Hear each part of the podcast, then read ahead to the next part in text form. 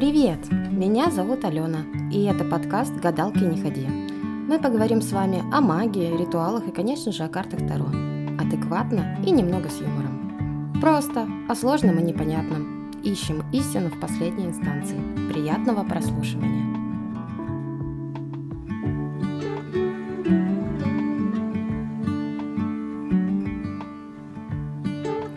Если кратко пробежаться по истории происхождения карт Таро, то основная версия, варианта, который нам сейчас доступен, а это колода 78 карт, появилась в Европе, в Италии в эпоху Возрождения. Карты Таро возникли на основе игральных карт в конце XIV века. Мусульмане завезли их в Европу, и в ходе этого путешествия карт по Европе в колоде добавились козыри, которые позже назовут старшими арканами – и добавлены они были итальянцами в первой половине 15 века. Итак, Тут можно было бы углубиться еще и рассказать, что есть три группы Таро – историческая, оккультная и неоккультная. Но зачем? Мы тут с вами не за историей, а выпуск и так становится очень скучным. Хочу только отметить, что дальше мы пойдем по оккультной ветке, что основные школы – это французская школа и английская. Далее мы будем рассматривать ветку английской школы, и большой вклад в развитие Таро в Англии оказал Орден Золотой Зари. В образовательной программе Ордена Таро отводилось большое место. В «Золотой заре» Таро рассматривалось в первую очередь как система, предназначенная для магических практик, и в меньшей степени как инструмент предсказания. В «Золотой заре» существовала внутренняя колода, только для членов Ордена, и каждый должен был создать свою колоду по этому образцу. Так возникли две колоды, так называемые классические базовые колоды – это Таро Смита Уэйта и Таро Тота Алистера Кроули. На базе этих двух колод создаются в данный момент многие другие современные колоды. Но колода Тота является более сложной в освоении и содержит в себе много эзотерических сакральных учений. Новичкам я ее не советую. Многие профессионалы, которые работают с колодой Уэйта, не берутся за Кроули, и это нормально. В этой сфере нужно опираться на внутренние ощущения и внутреннюю тягу. Если подробнее говорить о колоде Уэйта, то она была опубликована в 1910 году. Автор колоды Артур Эдвард Уэйт, а художница Памела Колман Смит. Вместе с выходом колоды была опубликована книга Уэйта «Иллюстрированный ключ к Таро», в котором рассматривался символизм арканов и их гадательный смысл. Эту колоду еще часто называют Таро Райдера Уэйта или Таро Райдера Уэйта Смит, так как Уильям Райдер – это первый издатель колоды. Новизна Таро Уэйта состояла в том, что это была первая гадательная колода Таро, в которой абсолютно все карты имели иллюстрации. До этого иллюстрации были только в старших арканах. На данный момент колода Уэйта является самой популярной в мире. Далее, 1944 году Алистер Кроули, еще один выходец из «Золотой зари», опубликовал свою колоду Таро Тота. Кроме того, он написал фундаментальный труд «Книга Тота», в котором глубоко анализирует символизм своей колоды и высказывает множество совершенно новых идей относительно Таро вообще. Подробно я не буду рассказывать про Таро Тотта, по крайней мере на данном этапе. Мы рассмотрим только основные отличия Таро Кроули и Таро Уэйта.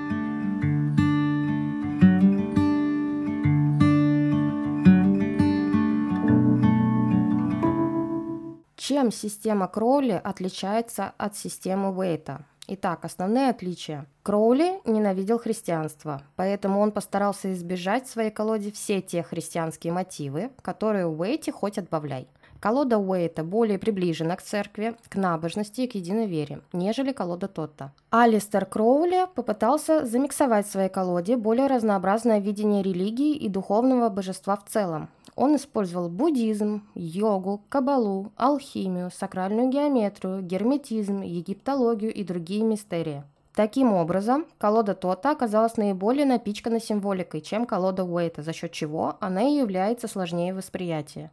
Но самое главное, отказавшись от идеи христианства, он вложил туда идею свободы воли человека. Учение Алистера Кроули, телема, имеет девиз «Твори свою волю». Таким образом, посыл у двух этих колод совершенно разный. В Уэйте есть тема божественного вмешательства, божественного промысла. Уделяется особое внимание силам свыше, ведь в христианстве большой акцент делается на воле Господа Бога. А в телеме же человек должен понять свои желания, свою волю, отделить навязанные желания от его истинных и следовать своему пути. Одним предложением то есть творить именно свою волю, а не жить так, как якобы предначертано Богом. Алистер Кроули был очень прогрессивным человеком. Он видел, куда шагает человечество и делал даже некоторые предсказания на будущее, которые в том числе и вошли в колоду Тотта. Например, он считал патриархат устаревшей системой взглядов и предрекал расцвет матриархата, феминизма. Именно поэтому карты двора в системе Кроули совершенно другие, нежели в Уэйте. В колоде Тотта есть принцесса, которая имеет равный титул с принцем. Также есть королева, но нет короля. Да,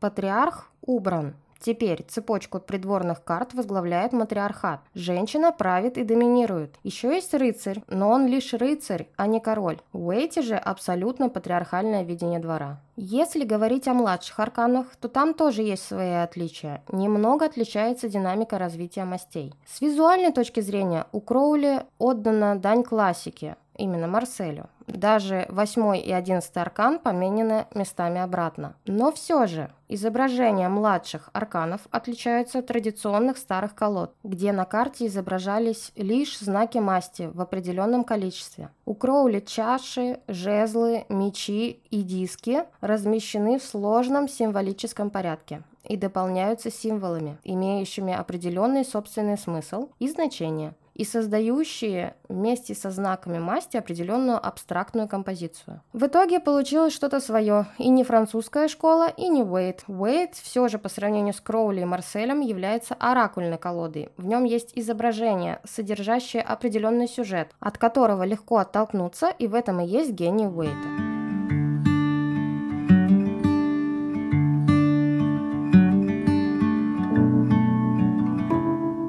Колодой Уэйта легко общаться. Она любимица многих тарологов. На базе классической колоды Таро создано огромное количество авторских. Многие из них действительно хорошие, более адаптивные для современного мира. Много тематических, даже есть Таро котиков. Поподробнее о колодах Таро мы будем говорить в отдельном выпуске. Там рассмотрим самые популярные, комфортные и общительные.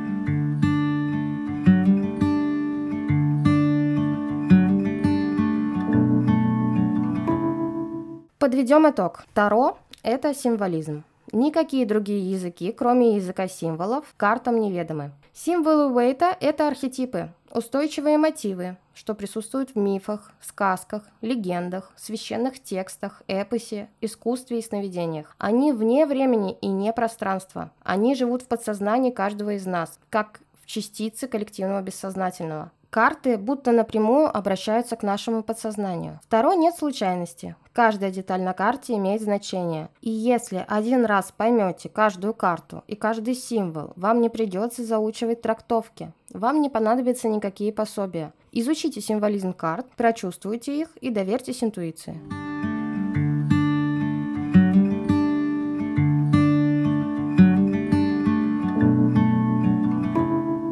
На сегодня все. В следующем выпуске мы поговорим подробнее о структуре Таро Райдера Уэйта и рассмотрим старшие и младшие арканы. Если вы еще не подписаны на мой канал в Телеграме, welcome! Там вы найдете много чего полезного для себя. И скоро я сделаю анонс отдельного канала по обучению Таро. Ссылка есть в описании.